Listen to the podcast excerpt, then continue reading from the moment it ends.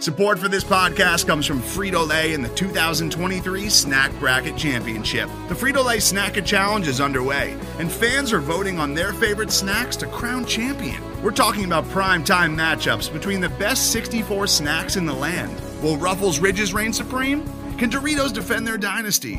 Or will Smart Food use their smarts for a surprise upset? Only you can decide. Get in on all the action for a chance to win up to $1,000 or a year's worth of snacks. Let your snacks be heard. Just go to Frito-LaySnackIt.SBNation.com to vote and enter for a chance to win. No purchase necessary. Sweepstakes ends April 3rd, 2023. Void where prohibited. Year's worth of snacks awarded in the form of 52 coupons, each good for one bag of chips. See official rules at Frito-LaySnackIt.SBNation.com. You're listening to SB Nation at the Super Bowl.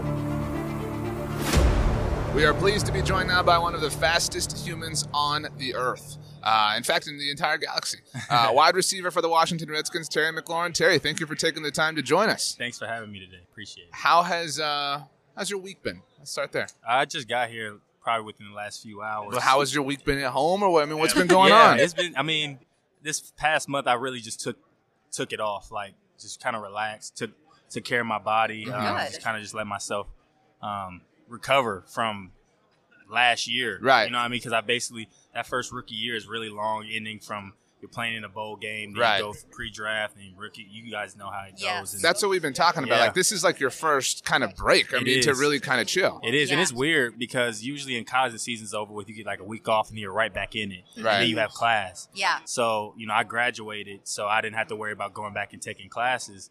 And, you know, I was just enjoying the free time. But now that January's almost over, Super Bowl's wrapping up, and I'll be down here just training and getting ready for next year. You training in Miami? Yes. So are you like, do you move in or something right now, like this week? Yeah. So I'm going to stay in an apartment and just work out here for the next month and a half or so, and then kind of head back toward Virginia closer we get to April. Who are you working out with? I'm actually going to be working out with at Bommarito here in North Miami, and my roommate in college plays for the Panthers, Curtis Samuels. Of course. Worked out with Pete at Bommarito for a while now. He says great things. So I'm looking forward to really just getting back in the swing of things and then working out with one of my good friends. So what was your rookie year like? Obviously, an interesting year for Washington and a lot of changes. Things I'm sure you weren't experienced with at Ohio State. What was it like? I mean, that's a lot to handle your rookie year, and you had a lot of success in spite of it. Well, thank you. It was great, to be honest. You know, obviously we wanted to win more games. Mm-hmm. And, I feel like with Coach Rivera, that's going to come. But from an individual standpoint, I was just wanted to come in and be an asset to the organization that drafted me. I didn't really care where I was drafted because I knew the type of person I was, the type of faith that I had, the type of work ethic I had. I was going to come in and be successful, whether it was special teams or offense or both. You know, that was my mentality I got drafted, but after when I got to Washington and was able to see that I had a chance to possibly start and be a big contributor, I tried to take the bull by the horns, learn as much as I could, as fast as I could, and learn from our vets as well. So it definitely worked out, and you know, I was very appreciative of the opportunity, and I just tried to make the most of it. You mentioned Ron Rivera. We saw him walking around a little while ago. What's it been like? Have you talked to him a lot? Have you guys gone and, you know, maybe had some lunch, maybe had, you know, broke some graham crackers? Like, I'm really hungry right now. I mean, like, have you guys, you know, gotten to know each other yet? Yeah, it's kind of ironic how things work out. Coach Rivera, I met with the Panthers last year at the Combine. He was probably the only head coach I really got one-on-one time with. Mm-hmm. And me and him sat and talked for probably about 10 minutes. And, you know, we didn't even almost talk as much as football as we did just life and our views.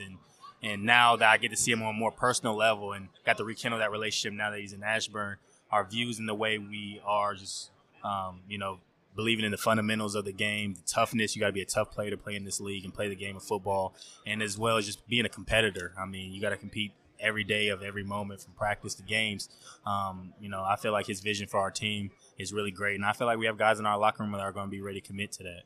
I'm sure you can talk to Curtis about him and kind of, you know, I'm nice sure that's too. Something he, you know, he knows obviously Ohio State very well. Most definitely. How long did it take before maybe your family, your friends were like, dude, I picked you up in my fantasy league? Like, what was that like? It had to have been quick. Yeah. Well, my best friends, the guys I grew up with, they grabbed me right away. Oh, of course. I mean, of course. They grabbed me right away. I did too. Actually. Well, thank you. I appreciate that. I did too. I'm a little biased as an Ohio State fan, but it paid off. Yeah. So thank you. Thank you so much. So it's kind of crazy to see like how vigorous and how like all that works and all the fantasy football, and I got fans saying, I need 2 touchdowns a day, I need this, I need that, and I'm like, I'll try, but you know, it's just cool to see how passionate fans are about the game of football, a game that I love, a game that I feel like we all love. And you know, I feel like I going into next year I probably won't be a sleeper anymore. Some people probably got some good deals. But I'll probably go a little earlier next year. You mentioned 2 touchdowns. You had 2 here in Miami. Yeah. So it's kind of funny that, you know, sort of went full circle. Obviously, quarterback's an interesting thing, and everyone's going to be looking at this organization. You know, got to play with Case last season and Dwayne. I mean, what did you like about Dwayne Haskins? Yeah, I mean, I've had the familiarity with Dwayne from Ohio State. So during the early part of our time in Washington, we were really able to continue our relationship and get acclimated to the NFL game. There's a lot of things we both had to adjust to from quarterback and receiver, but I think we had the unique advantage of being a quarterback and receiver, one of the more important relationships on the football field, to help our transition. You know, a post route was still a post route. A comeback was still a comeback. So while we were still learning a new scheme, we were able to continue to make plays because we were familiar with how he threw the ball, how I ran my routes. And I'm just excited for the future for him, because the way he played down the stretch of the season is a testament to the work that he's putting in. And, you know, I feel like the future is bright if he can continue just to work hard and block out all the outside noise and continue to compete. But I've always known he's had it in him. But it's just cool to now everybody get to see the potential that he had. Who was the toughest corner you went up against last year? Was it one of the younger guys or maybe one of the older ones, and you were like, okay, it's the NFL? Yeah. I mean, I got to see 2 All-Pros. More than that, I got to go against Stephon Gilmore, arguably the Defensive Player of the Year. Got to go against Tre'Davious White, All-Pro, Darius Slay. Byron Jones. I covered the Cowboys. Yeah, Byron Jones too. They all bring unique in different things, and I feel like that's really where my film study and my study habits really try to come into play, to be prepared for that, because you'll get embarrassed fast if you're not prepared. Right. And people think just because you're fast you get open. That doesn't necessarily mean the same, because all 4 of those guys are athletically gifted. So I probably give the edge to Darius Slay. Me personally, in the game that we were in, I know the circumstances are a little different, but I mean, he followed me everywhere from the slot outside with no help. And I feel like it's really hard to do for a corner to guard anybody in this league at a receiver, but especially a faster guy with no help. But that doesn't take anything away from those other 3 guys. They were all tough matches as well. Who are you surprised to beat? And not in a cocky way, but like in a, man, I just beat, you know, this is awesome.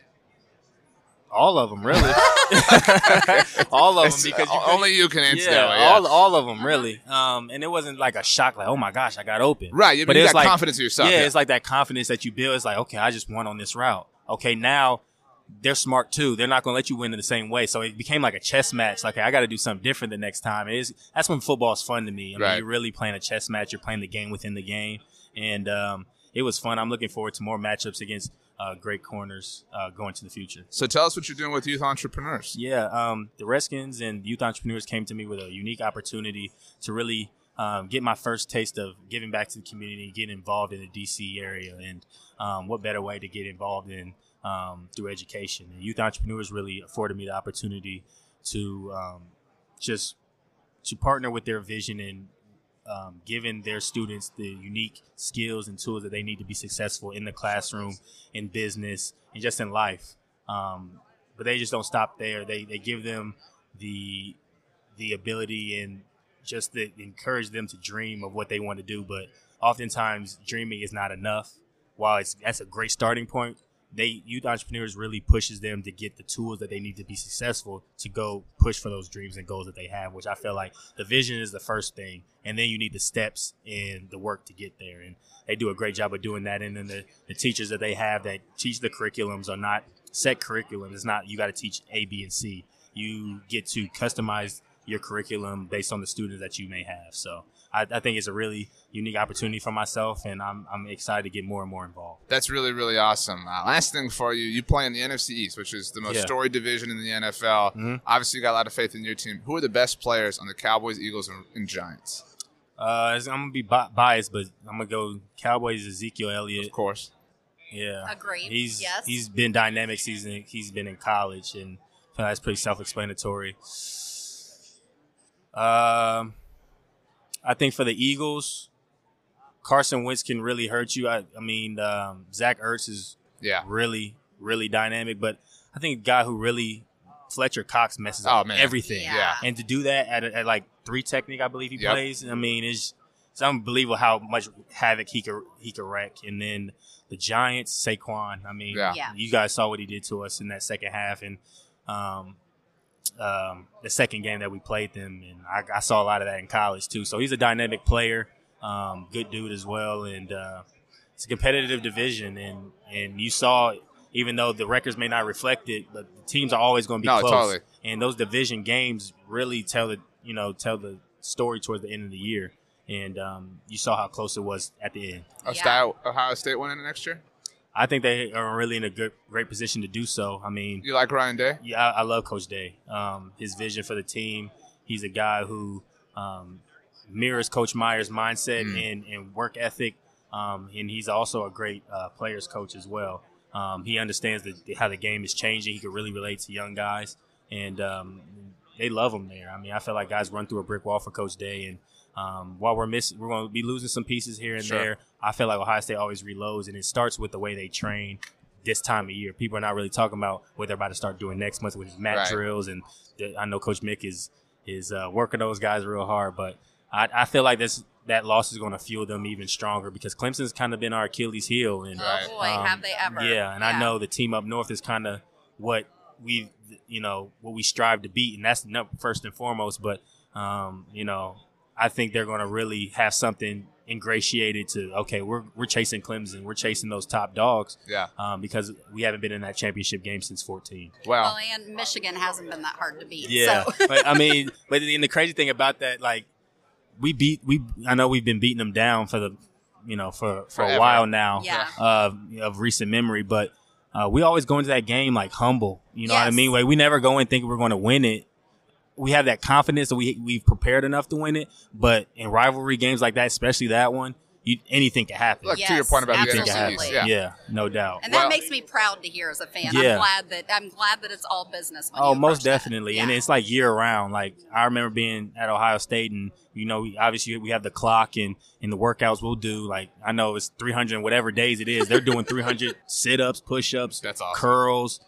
They integrate periods of practice just on Team Up North personnel, and I mean, it's crazy, and that's why I feel like we've been so successful, because it's not just, okay, the last game of the year, now we get prepared. No, you get prepared from now. Well, we'll see if Chase Young joins you soon. That'd be cool. That'd be an interesting thing. Last one. What are you watching on Netflix?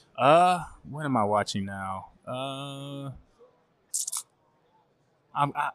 I'm kind of. I was watching Dexter. I know it's an older show, so I'm still trying to finish that up. It kind of was tailing off after. Yeah. I don't want to give anything away, but after that happened, spoiler redacted. After that happened, it was kind of it's kind of faded. But I'm kind of into those crime shows. Yeah, okay.